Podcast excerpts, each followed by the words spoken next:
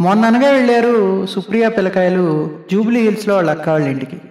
నేను వెళ్ళి నసబెట్టి తీసుకురాకపోతే వాళ్ళకి నేను ఒకడు ఉన్నాననే గుర్తుకురాదు టాకీ టౌన్ దగ్గర హైవే సిక్స్టీ ఫైవ్ మీదకి ఎక్కా. ట్రాఫిక్ స్మూత్గానే ఉండడంతో కొంచెం స్పీడ్ పెంచా.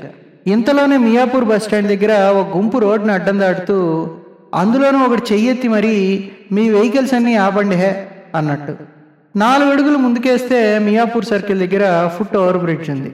లిఫ్ట్ కూడా ఉందిగా. ఏమి మాయరోగం వీళ్ళకి? రోడ్డుకి అడ్డంగా దాటకపోతే అనుకుంటారు.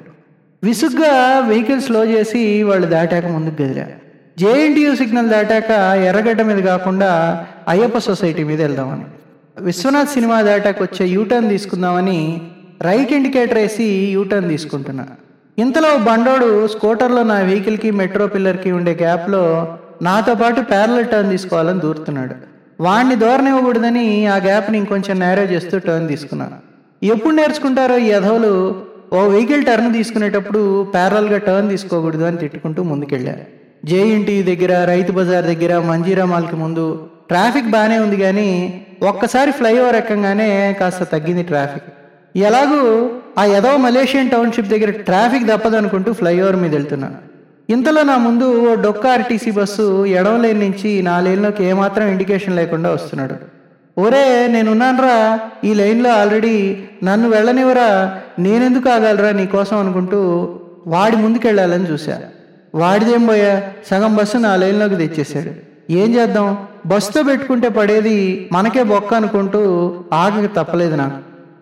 జూబ్లీ హిల్స్ చేరేసేపటికి ఇటువంటివే మరలా మరలా పునరావృతం అవుతూ నా ఓపిక తినేసాయి ఉసూరుమంటూ సుప్రియ అక్క వాళ్ళ ఇంటికి చేరేసరికి అక్కడ నాకు వాళ్ళు మేము సెకండ్ షోకి వెళ్తున్నాము నీతో ఇంటికి రాము అని ఇన్ఫర్మేషన్ ఇచ్చారు. నీకు ఈ మాత్రం చెప్పడమే గొప్ప అన్న విధంగా. కావాలంటే భోజనం పెడతాం తిని ఇక్కడన్నా దొంగో లేక ఉదయాన్నే నీ ఆఫీస్ ముద్రిద్దామని అనుకుంటే ఇప్పుడే కొంపకపో అని ఆఫర్ ఇచ్చారు. చూడు నాకు మా అక్క చాలా మూటముల్లే ఇచ్చింది అది మనం ఇంటికి తీసుకురావాలంటే నీ వెహికల్ వదిలేసి వెళ్ళు నేను రేపు ఆ మూటాముల్లే వేసుకొని వస్తా అని అల్టిమేటం కూడా ఇచ్చింది సుప్రియ. సరే నా కొంపకు పోయి నేను హాయిగా ఉంటా అనుకొని వాళ్ళ అక్క కొడుకుని అడిగా నన్ను మెయిన్ రోడ్ దాకా డ్రాప్ చేయరా బాబు అని. వాడికి సినిమా టైం అవుతోంది స్కూటర్లో అయితే తొందరగా డ్రాప్ చేయొచ్చని స్కూటర్ తీశాడు. తెలివిగలవాడు నానస్ తప్పించుకోవచ్చని నన్నే డ్రైవ్ చేయమంటాడు ఎప్పుడు. సరే బయలుదేరాం యూటర్ని సర్రుమని కార్కి పిల్లర్కి మధ్య గ్యాప్లో ప్యారలల్గా తిప్పేశారు మావాడు బాబాయ్ అలా తిప్పకూడదంటూ మొదలుపెట్టాడు. సర్లేరా ఆ బండకారోడు వాడితే పెద్ద కారు అనుకుంటూ అంత పెద్ద టర్నింగ్ రేడియస్ తీసుకుంటుంటే మనకి టైం అయిపోవడంలా అంటూ దూసుకెళ్ళిపోయా. వాడు వాడి తలగొట్టుకోవడం మిర్రర్లో కనిపించింది. మెయిన్ రోడ్లో దింపి వాడు చక్కా పోయాడు వెనక్కి తిరగకుండా. ఇంతలో లింగంపల్లి పోయే బస్సు వచ్చింది. ఎక్కేశా విండో సీట్ దొరికింది. ఏసీ బస్సు కావడంతో సౌలభ్యంగా ఉంది. ఆహా హాయిగా ఉంది ప్రయాణం. పబ్లిక్ ట్రాన్స్పోర్టేషన్ జిందాబాద్. ఒక్క బస్సు నలభై మందిని తీసుకెళ్తుందంటే పది కార్లకు సమానం అబ్బా. దీనికి రోడ్డు మీద మహారాజా ట్రీట్మెంట్ ఇవ్వాలి ఎవడైనా. ముందు బస్సు తర్వాతే ఏదైనా కార్లైనా గీర్లైనా అని ఆ లోకల్లో మునిగిపోయా. ఇంతలో మా వాడు పక్క లైన్లోకి తిరుగుతున్నాడు. వెనక నుండి కారోడు భయం అంటూ హార్న్ కొడుతున్నాడు. బుద్ధి లేనోడా? నీ కార్ ఎంత బే? అందులోనూ అన్ని బస్సులకు ఇండికేటర్లు ఉండవు. బస్సులు బ్లైండ్ స్పాట్ చాలా పెద్దది. అసలు నువ్వు వెనకున్నావని ఎవడికి ఎరుకబే అయినా ఈ జనాలు ఎప్పటికి తెలుసుకుంటారు అని తిట్టుకున్నాను. బస్సు హైటెక్ సిటీ మీద వెళ్తోంది. బాగా ట్రాఫిక్గా ఉంది. అందులోనూ మన ఐటీ పిల్లకాయలు పదకొండు దాటితే అడ్డమైన తిండి తినడానికి రోడ్డు మీదకి వస్తారు. వీళ్ళని చూస్తే నాకు ఓ డాక్టర్ ఫ్రస్ట్రేషన్ గురించి మన వాట్సాప్లో చదివిన మెసేజ్ గుర్తొచ్చింది. ప్రతి అడ్డమైనవి తింటారు.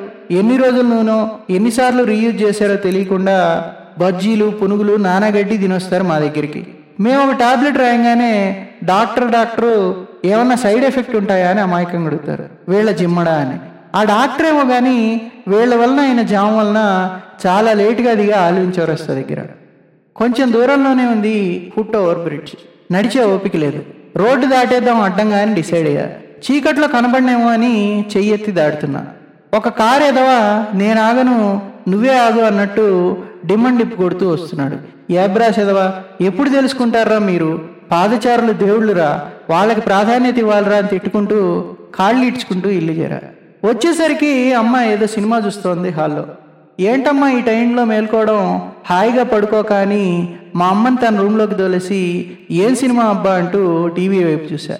సౌందర్య కోపంగా అంటుంది శ్రీకాంత్తో నువ్వు చేస్తే సంసారం అదే ఎదుటోళ్ళు చేస్తే వ్యభిచారమా అని. కళ్ళు నులుముకున్నా. నాకేంటి? అక్కడ శ్రీకాంత్ ప్లేస్లో నేను కనబడుతున్నాను.